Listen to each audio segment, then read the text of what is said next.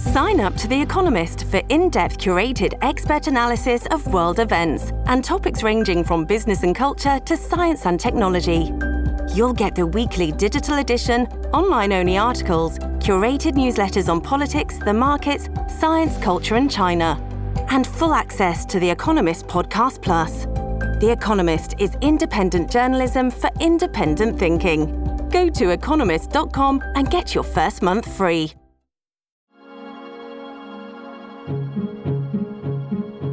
Welcome, everybody. Thank you so much for coming out this evening. News and Observer's legislative preview event. We had to crank this microphone all the way up to get over the din of talking, but it's a good problem to have. We appreciate so many turning out. We're going to get started here in just a moment with uh, two folks who I don't think need introduction, but I'll introduce them very shortly. But before that, I want to give a few minutes to some of our sponsors who have been tremendous in helping us put this program together. Let me start first. I'm not sure with Jim Boston, if you'd come up representing Aetna. We appreciate you so much for helping us. And please, you have the mic. Thank you, Lars. Oh, uh, good evening, everyone. Uh, it's uh, it's great to be here. My name is Jim Boston. I am Aetna's uh, North Carolina president and uh, working here out of our Cary office, which is uh, which happens to be our state headquarters here in North Carolina. Um, I want to thank Lars and, and the Insider for uh, having this event tonight, and we're proud to be a, a sponsor and being here with you tonight. Um, looking forward to hearing from uh, Senate Leader Berger and, and Speaker Moore uh, and hearing about the the 2023 legislative uh, agenda, and so that's what we're all here for. But I just wanted to make a couple of of uh, quick remarks here. I guess you have probably all seen in the in the Insider that Aetna has been awarded the TPA contract for the state of North Carolina employee health plan. It will be effective for us uh, January 1, 2025. Um, and, uh, you know, I'll, say a couple of things, but, um, uh, and I normally don't like to talk, for those that know me, don't like to talk about myself, but uh, I do want to tell you this: that um, for me, as a as a native North Carolinian, that uh, uh, who chose a career in healthcare while at the University of of North Carolina, uh, and who has spent his entire career here in the health healthcare industry in North Carolina, uh, and whose father um, retired after a career working for uh, for the state as a state employee in in Salisbury uh, I can tell you that um, I am absolutely brimming with pride and enthusiasm for the opportunity to serve the people in uh, in this great state who teach uh, and protect and serve uh, our, um, uh, our, our great state of North Carolina. But having said that, um, you know this is a new opportunity for Aetna. We're obviously very excited about it. Uh, but it's uh, it's not new to us to be delivering healthcare benefits uh, to customers in North Carolina. We've existed for 170 years nationally and have been in business in North Carolina since 1899. And uh, and we really do hold a long-term value view on the, the importance of relationships and service, and that's the reason that we've been here for as long as we have. Um, but my sole mission, as we kind of embark on this journey with uh, with the state and with state health plan, is that uh, myself, along with our hundreds of North Carolina-based Aetna employees that are dedicated to this incredible relationship, that our our goal is to to deliver a seamless transition to Aetna, and uh, and ultimately deliver better value, better service, and a better experience for the uh, the employees of, of the state health plan, and uh, and uh, and and uh, I just want to thank you all for uh, for being here tonight. And uh, I know I have not had a chance to meet all of you yet, but I'm really looking forward to, to working with all of you guys in the years to come. So thank you. Thank you, Jim. I'll give the mic next to Leslie Walden from Fidelity Investments to say a few words. Again, one of our sponsors. We appreciate you helping us put this together. Thank you very much. Um, I just remember the first event of this being very, very small. It was when we were first starting to get together, and I told y'all that it was going to be great. So, congratulations on your success. Thank you for um, joining us tonight, and uh, I'll let you move it along. Thank you, Leslie. Yeah, we've come a little ways from our first insider events not long ago, which Fidelity was instrumental in helping us put together as well. So, thank you. And I didn't get a chance to speak with you, but Cynthia Charles from the NC Healthcare Association, if you'd like to say a few words as well. Not Cynthia, you don't look like Cynthia. uh, I just want to thank you for the opportunity. My name is John Thompson. I'm the State Government Relations Director for the North Carolina Healthcare Association. Great to be here. Uh, happy session, and gentlemen, start your engines. Thank you, John. Uh, before we start with the main act, with, with what you all came here to see, I do want to point out our team at Insider and, and the News and Observer. Many of you folks, I'm sure, have already talked with our reporters and editors, but uh, if you haven't, or you might hear from them in the future, I thought I'd point them out to you now. I see Luciana here right in front of me, so I'll start with her, Luciana Perez Uribe Guinassi, who joined us about six months ago and has just been fantastic on our team. We appreciate you. Dawn Baumgartner Vaughn, one of our tenured politics reporters, who's phenomenal. I think many of you know her pretty well. Uh, let's see, who else is around? Where's Avi? There's Avi, hiding behind a pillar. Avi Bajpai, another of our politics reporters. I see in the back we have some of our leadership. Thad Ogburn is our managing editor back there. Bill Church as well, our executive editor. I am Lars Dolder, the NC Insider editor, and I'm looking for more of our team because I know that we got more of our folks out here. Um, Haiti Perez Moreno will join us. Many of you will get to know her soon. She is freelancing with Insider and the NRL through the long session, so get to know her name and face. And if I miss folks from our team, shout out now because I'm just looking for for faces around. All right.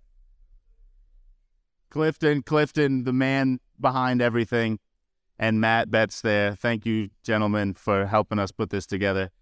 But I won't keep you in suspense any longer. The men of the hour, thank you so much, gentlemen, for coming out. Don't need introductions, but Senate Leader Phil Berger and House Speaker Tim Moore.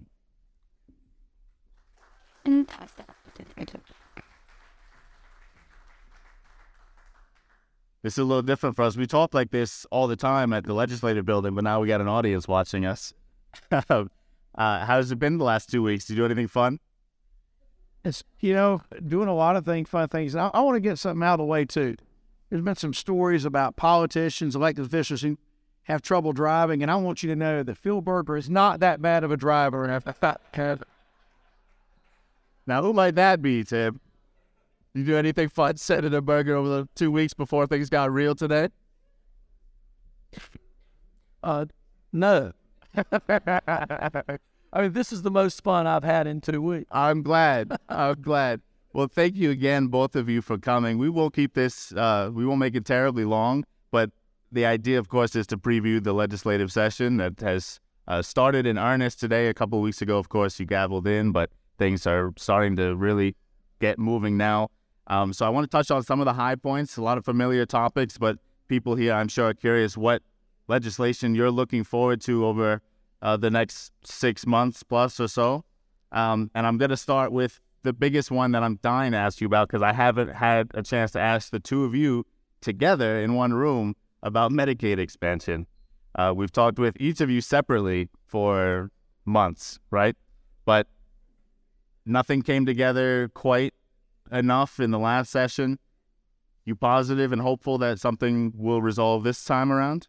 I'm going to start with you, Senator. So, so, I'm I'm hopeful we'll be able to get uh, something worked out. Uh, at, at, this point, I really don't see exactly what that pathway would be, uh, but I am uh, uh, committed to trying to work on something, and I am hopeful that we'll get that taken care of. It's um, it's a very complicated issue. I've tried to tell anybody that's willing to to listen that you know sometimes dealing with legislation it uh, it, it takes a while. And if if you think the example I have used is uh, Medicaid transformation, uh, we we had uh, a situation where bills were introduced, uh, they would pass one body, uh, they'd be considered, uh, wouldn't pass all through, but it took several years to get that legislation finalized, and then it took some time to get it implemented. Um, if if you're looking today back 12 months and you think about how far we've come on that issue uh, in the past 12 months, uh, I mean, that's uh, it, as far as legislative progress, uh, that that is, you know, if not unprecedented, it's certainly um, uh, unusual. Okay. And uh, so I, I think it's something that we'll continue to work on. I'm hopeful we can get it taken care of this session. Um, uh, remains to be seen what the outcome will be. You know, it's interesting to me that Medicaid expansion was for a long time a party, but or excuse me, a, a, an issue that was between parties, uh, where Democrats called for it in one way or another, and, and Republicans didn't. That shifted, which was dramatic in the last session. But now it's intra-party differences that are preventing it from moving forward. Certificate of need law has been one of the central features of that conflict. Uh, tell me where, where the House stands on that, Speaker Moore. Well, of course, we passed a bill uh, last year that would have that put in place what I call guardrails, uh, some predictability on cost, some investment in rural health care that also had as much of a work requirement as one could could put in place, and and put those parameters in place. Uh, really, where we are since then is that when when HHS has set up their plan to move forward, they've essentially I think it's fair to say, incorporated uh, most of those things, if not all of those things, into into their plan. So I do think that we're probably at a point closer right now than we have been at any time in the history of the state to to moving forward on this. Uh, Senator Berger is correct. There's you know the pathway is uncertain about how we get there and when we get there, but we there's been plenty of tough issues that we've been able to resolve uh, through a number of ways, and uh, some of the it's I don't know that the expansion itself so much as the issue that's in contention. It's some of the other items that you alluded to in your question, and it's just a matter of seeing get stakeholders together to work through those. So, what does it look like over the next couple of months trying to find the pathway to resolution? I think it's going to just require converse, conversation between the uh, chambers and seeing where where we are. Sausage. And, and they're not going to tell you sausage. You just know it's sausage. So, it, it, well said, sausage. right. Uh, do you each have in, in mind what a compromise that would be satisfying to your caucus would look like? Maybe we can do this right now. We can solve this right now. We we passed a compromise. Uh, listen, the uh, it, it, it is not unusual for there to be differences between the House and the Senate. Uh, it is not unusual for those differences to linger from session to session. Um, I, I, I, do believe progress is being made, um, I, but those will require conversations uh, between members of the House, members of the Senate. Um, I don't know that uh, any public discussion uh, of uh, what are the differences uh, how much are you willing to give? How much uh, am I willing to take? Uh, in pension play. Why been worded that way? But but I, what am talking about here. I, I just don't know that that helps us uh, get to that uh, resolution. And and Tim mentioned stakeholders. I think that's uh, a process that's a proven process that works. Uh, we get interested parties, get them in a room. They either do or don't get something worked out uh, even if they don't get something worked out, uh, it it informs uh, the members of the legislature um, where the positions are, and it might help legislators separately uh, work things out. But uh, would you but, mind would you mind clarifying that process? You, stakeholders in a room. What what are we talking about? We we we, uh, we identify folks who have an interest in the subject matter, and mm-hmm. we have members who have an interest and or an expertise in the subject matter. And we ask them to talk. Yeah. Does the minority party have much voice in these conversations? From time to time, yes. Okay. Uh, let's stay on healthcare. But the press does. The press. we don't want a voice in the decision making, but we want to say what the decisions are. On healthcare, What I read in your news. shots fired here. you folks saw it first. In the healthcare world, abortion rights have been a huge topic, not just in North Carolina, across the country, of course. That was a subject of much contention in the last session. What are those conversations looking like now as the long session starts? I think on on our side of the building, and frankly, I don't know if there's really any daylight between the difference between the Senate and the House on this. Looking to see from a stakeholder process where our respective caucuses are on the issue. I know the Senate has a working group. We have a working group in the caucus, and we need to see where we are on this. And there's a, you know, it's not it's it's not a simple issue at all. There's a myriad of related issues to be discussed. And and my belief is is that we will come up with a consensus position uh, that, in fact, and on our side, will probably net a handful of Democratic votes that we will need uh, to to see something done. My my belief is this: whatever path that we go down through, or that we go down on this issue, needs to be something that could actually materialize into law. We don't just need to have a fight for the sake of having a fight in the legislature over an issue. We need to try to find a way to resolve what has been a contentious issue now for decades. Senator Berger? Yeah, you know, uh, our members are talking. Um, we are um, uh, trying to uh, figure out uh, where there's some consensus that um, all 30 of our members uh, can support, and um, we'll we'll see how that works. You you talked about uh, getting the Democratic votes that you might need in the House. You have a, a different challenge than the Senate is dealing with now, trying to make an effective supermajority with, you know, anticipating the governor's veto. Uh, how are you going to achieve that if you think you can? Well, we're we're in a good position right now. I mean, I've I've I've had a lot of conversations already with a number of our Democratic members, and I feel confident that when if there's a veto on any number of bills, that we're going to be able to override it. Which Democratic members? Some Democratic members serving in the House. We we we we wrote an article about that. I'm sure that you saw. How how close were we? I didn't read it. I hate to admit, I really didn't read it. Ours, I, That hurts my feelings too. uh, but I will. But I will read it. When, I noticed that. He didn't realize how sensitive. I know he's. We're not getting invited back after this. I saw uh, Garland Pierce got a gavel today that I didn't expect him to get. He's going to do a great job as a committee chair. All right, all right. Look for that article if you want a little bit more on uh, what we're hearing from some Democrats. All right. Uh, medical marijuana came up today, as it has in the past as well. We're we're, we're stepping through all the hot topics, as you can tell.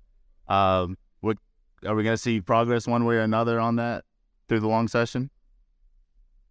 Um, Senator Rabon um, has uh, reintroduced uh, the medical marijuana bill. Uh, he is the uh, driving force uh, in in the Senate, within our caucus, and within the chamber in many respects on that issue. Uh, I fully expect that that bill, maybe not exactly as introduced, but fairly similar if, if changed, will make its way through the, the Senate uh, I am hopeful. There have been conversations, as I understand it, with uh, House members uh, about uh, how to uh, get it fully across the finish line. We'll see what happens.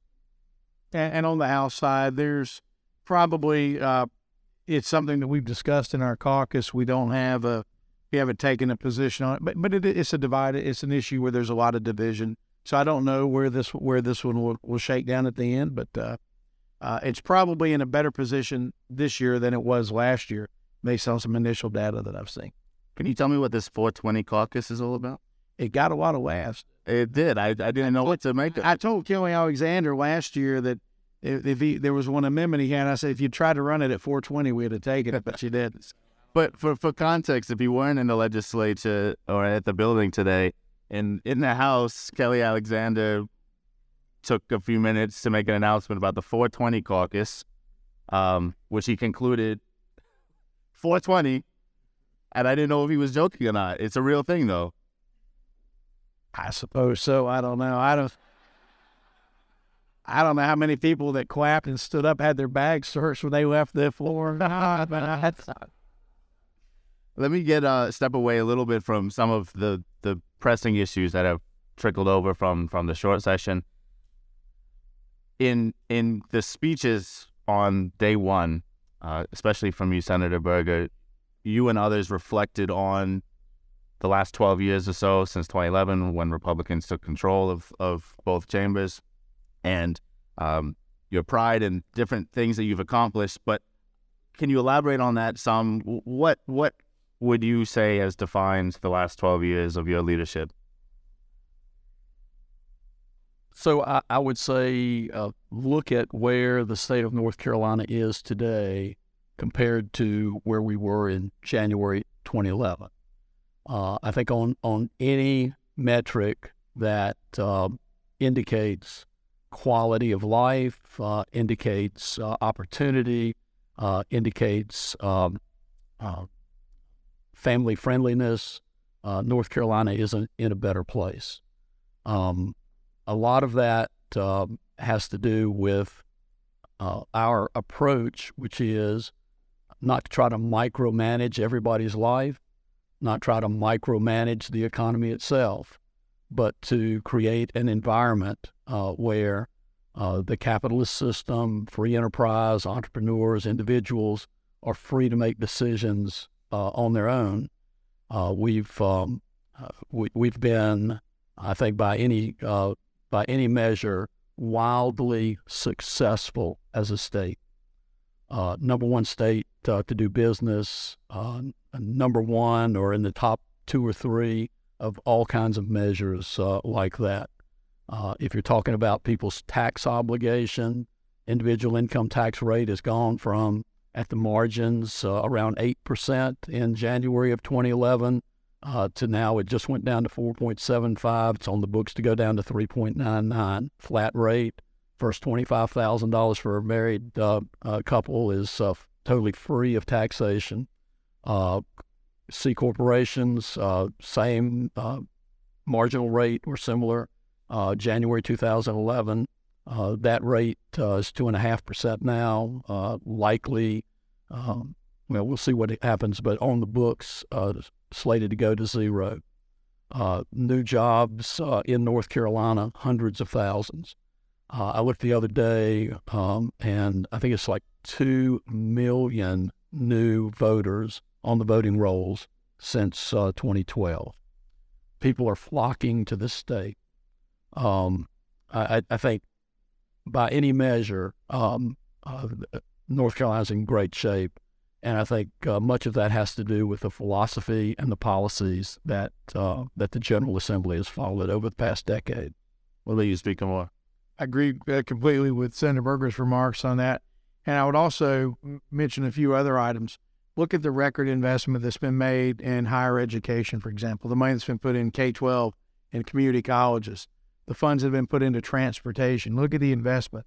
Uh, one of the things that doesn't get talked about a lot is is the SCIF, this State Capital Infrastructure Fund, which is where we've moved from a model of we, we did I think we did one bond proposal in my first year as speaker, uh, which which helped out, but we've actually been able to move forward and set aside money that goes in every year to be used on capital needs in the state. And and for those who don't follow this, think about this way. It's like instead of borrowing money and having to pay interest, you're putting 100% of those dollars into whatever it is you want to spend it on. And so instead of paying money toward interest, you're delivering 100% lead on target when it comes to the when it comes to the money out there. That has been a transformation that is paying dividends and, and going to pay dividends for years to come. So uh, you, talks about the great tax environment, the great regulatory environment.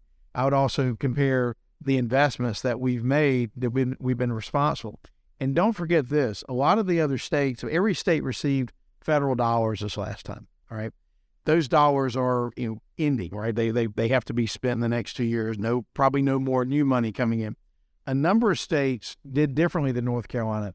A number of states took those one-time dollars and created long term recurring obligations that they're now going to be on the hook for when those federal dollars uh, aren't there in, in states where they're already upside down fiscally.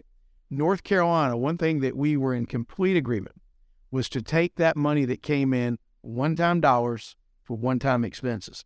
So as a result, we were able to fund a lot of things that had just been overlooked for years because of no money. I mean, broadband, water, sewer, infrastructure improvements, things that don't get, you know, don't sound terribly exciting, but are very important to making sure that we have the climate for businesses to continue to grow and invest and, and, and for folks to move here and for population to expand.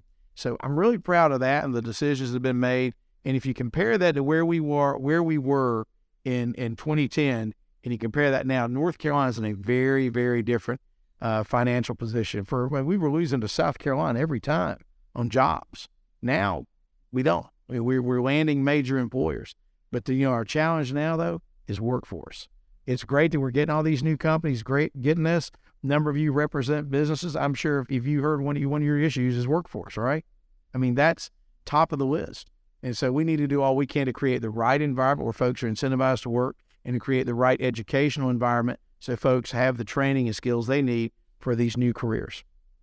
I was interested to hear on the first day, the 11th, uh, when when we all came back, from many lawmakers, there was a commitment to bipartisanship. Uh, Bill Rabon uh, notably talked about that at some length. What does that actually look like in, in practice? You're you're the majority party with the power to do what you want. Uh, is it in inviting voices from the Democratic Party to the table? What what will it be over the next several months? Well, I, it it involves trying to find common ground, um, and uh, it also involves recognizing that uh, at times you're not going to be able to do that. But uh, but one of the things that uh, that bipartisanship looks like, uh, you mentioned the medical marijuana bill. Um, Republicans and Democrats work together on on that bill in the Senate. Uh, we also have a, a working group uh, in the Senate uh, trying to deal with the long term issue of transportation funding.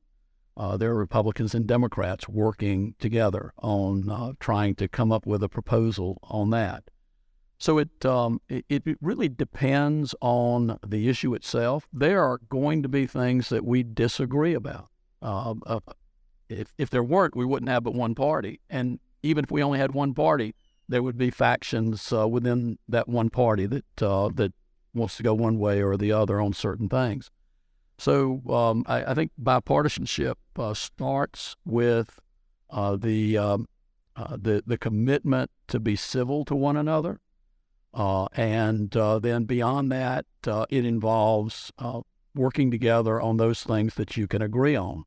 Um, but uh, I mean, make no mistake about it, uh, there are vast differences in the approach that conservative Republicans take on certain issues versus uh, progressive liberal Democrats. Uh, that's fine. That's what our system is.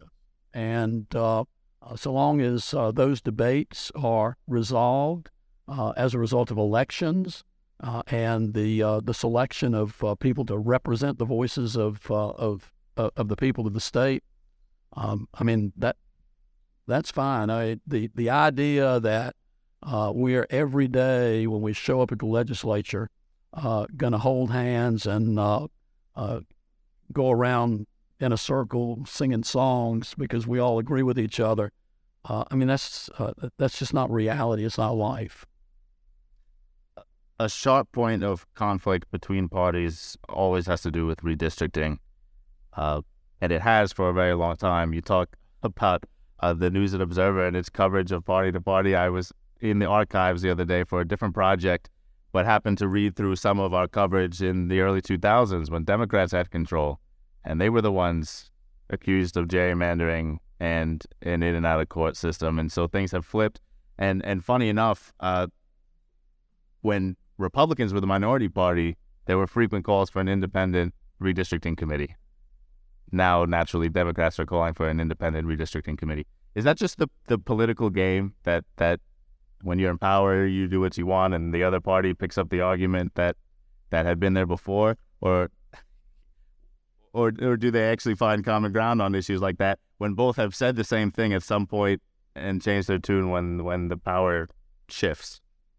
Well, what I what I would say on the Independent Redistricting Commission is, if fate changed and all of a sudden I found myself in the minority uh, and no longer in the majority, I would actually, knowing what I know now, oppose an independent redistricting commission just as I do today.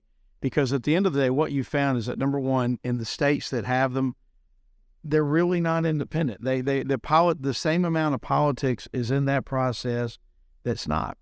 And if you if it comes down to redistricting, the voters elected us. The voters elected Phil. They elected me. They elected our colleagues that serve in our respective chambers. If they don't like the decisions we make, they get to fire us every two years, right?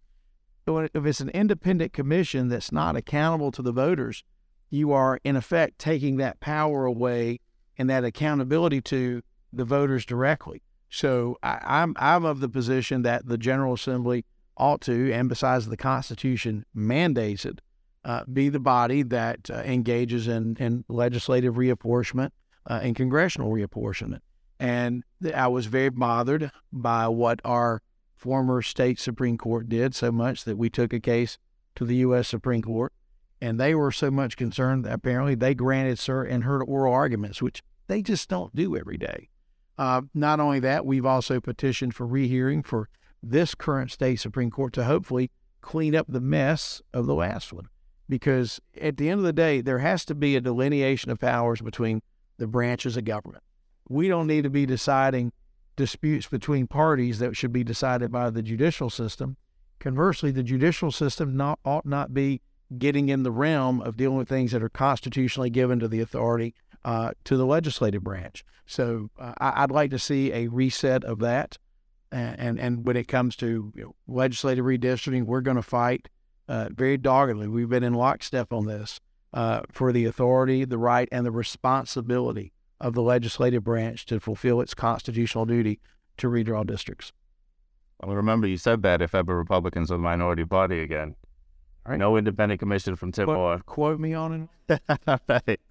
Uh, Senator Berger, you too, you were there for a long time, but about the first half, I think, of your career in the legislature as a minority party. And and funny enough, uh, in those archive articles I was read, reading, it was a certain Senator Roy Cooper, chair of the redistricting committee, who was talking in opposition to the idea of an independent commission. Republicans, of course, said the opposite. What do you make of that and how things shift as power shifts?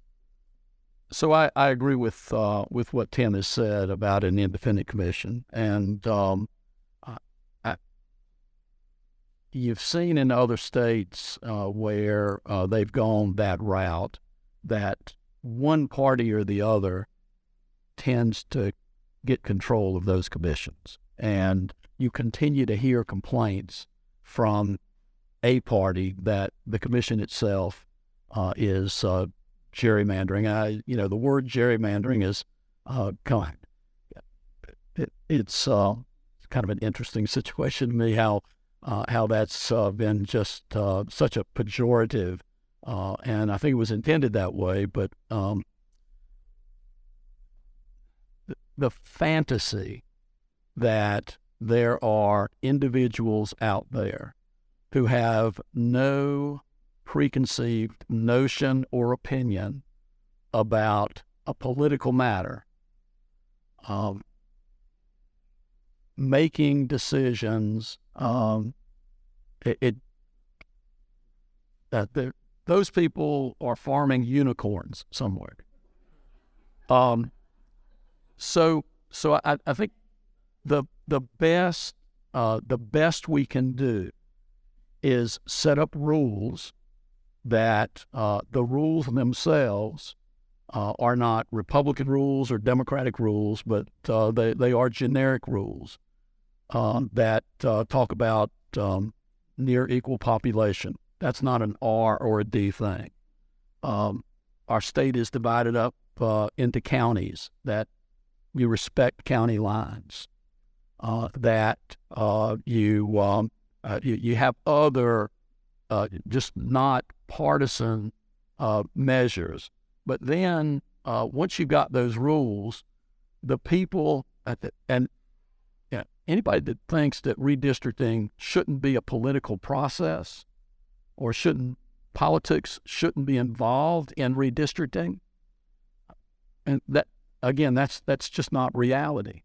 And uh, once you once you've set up those rules, uh, then the people elect representatives to make decisions for them, and you let those folks make decisions, and you let the courts decide whether or not the decisions were made consistent with the rules that, that have been set now.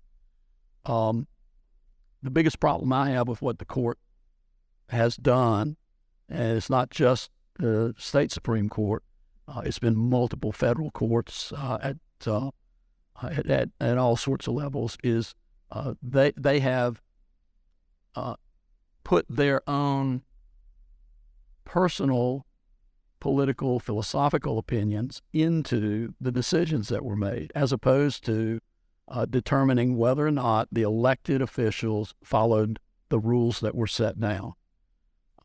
When they couldn't find ways to uh, to say that uh, the rules that were set down were uh, ignored or or abandoned, they just made up new rules, and uh, that's not our system. Um, that's uh, that's not the way courts ought to ought to handle it. And yes, uh, I was one of the voices uh, in the early 2000s calling for uh, changes in how um, uh, redistricting was done. Uh, I think uh, the minority party is always going to look for um, ways to no longer be the minority party. And, um, but but experiences uh, led me to uh, to to the point, uh, and I hope um, this is going to call off as funny, but um, I, I, am trying to be sincere about this. Um, if you take a position, and as you learn something else about what's going on, uh, you the conclusion that you drew uh, was the wrong conclusion. Uh, you you ought to uh, say that you've changed your mind and that there are reasons for you changing your mind. Um, so, so on the other side, so the minority party, of course, wants to not be the minority. Is it the majority party's prerogative then just to draw maps that are going to serve that party's best interest? Consistent with the rules. Consistent with the rules. If that serves that party's uh, interest, then that that's very much within bounds, in my opinion. And and do remember that General Assemblies controlled by one party that drew districts have lost elections and lost majorities in years even when they've drawn districts. In fact, we got a majority under maps drawn by the Democrats. We called gerrymanders. So it's it's uh, seven seven now, and then the House, Congressional House, right? Do you have an idea what what changes are, are we going to see as redistricting rolls out? Because it has to through this session, right? Because you can't have state drawn, I mean, excuse me, court drawn maps for more than a, an election cycle. I don't, I, from our side, there's been no predetermination that we'll go through the process.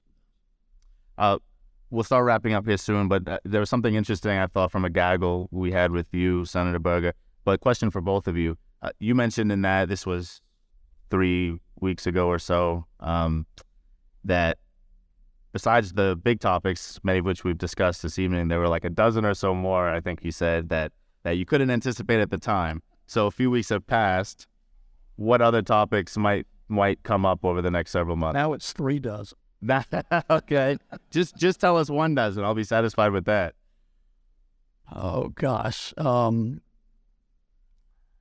you know, I've I've had members come to me with uh, uh, ideas about uh, bills that uh, they were working on. I'd prefer not to say anything about those, uh, as uh, as I think it's um, it should be their prerogative to move forward with them. Um, uh, you know, I've spent most of my time over the past couple of weeks dealing with who's on what committee, um, how how we're going to try to be organized. That I don't know that the nuts and bolts of uh, any particular legislation has uh, uh, has gotten too too far with me. The the one the one exception is that I have had some conversations uh, with some members and with staff about uh, uh, a a, a, new iteration of what we have called the Parents' Bill of Rights. we'll see what that looks like. I'm not sure when it will be ready to be introduced, but I think that's something that'll be coming fairly soon.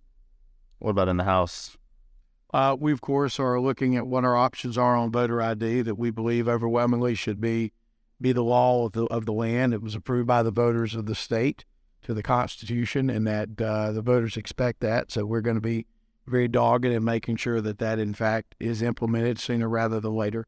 Uh, a lot of the conversations that we've been having, because we began with the budget process this year on the House side, is where do we need to be uh, kind of at a macro level and and what does that process need to look like so we're spending a lot of time with those discussions trying to get to get ahead of that uh, to seek input from you know folks all over the state but uh, that that I suspect this is such a challenging environment right now just nationally I mean you all you look at your retirement accounts you you you see how much what is it like now? Eight dollars for a dozen eggs. I mean, this is really some crazy times right now. And so, what does that mean for state government? What does that mean, if, for example, in keeping employees working? What does that mean for capital projects that we funded in, in the previous budget, where now the costs have just gone up exponentially? What does that mean? So, those are a lot of the conversations. Again, it's nothing that's going to grab the front page of the paper that's going to get a lot of attention, but those have really been a lot of the conversations I've been a part of. You know, what do we do, for example, on healthcare access? All of that, and trying to find a way to have a real conversation to produce real policy that that you know a, a, a number that our folks can get behind, that the Senate can get behind, uh, and that will be good for the state. Thank you. We're gonna get nice shirts with my signature embroidered on it. I tell you what, it's amazing what a sharpie will do. It's just that, that, that, that. Thank you both so much for your time. Uh, I will open it up briefly for some questions from the audience, if they're civil and tame. We might have answered all the questions in our conversation. Everyone just wants to get back to drinking and talking. Wonderful. Well, have at it. Thank you all for coming. Oh, yes, sir. Please. My again, it's a life work break. That's that's job edition. So, um, the Senate plans to be finished by June the 30th. We're there beyond that, talking. Uh, except that, and we've said this uh, previously, it's likely that we'll have to come back to do redistricting. Yeah. Uh, as the deliberative body of the General Assembly, we may.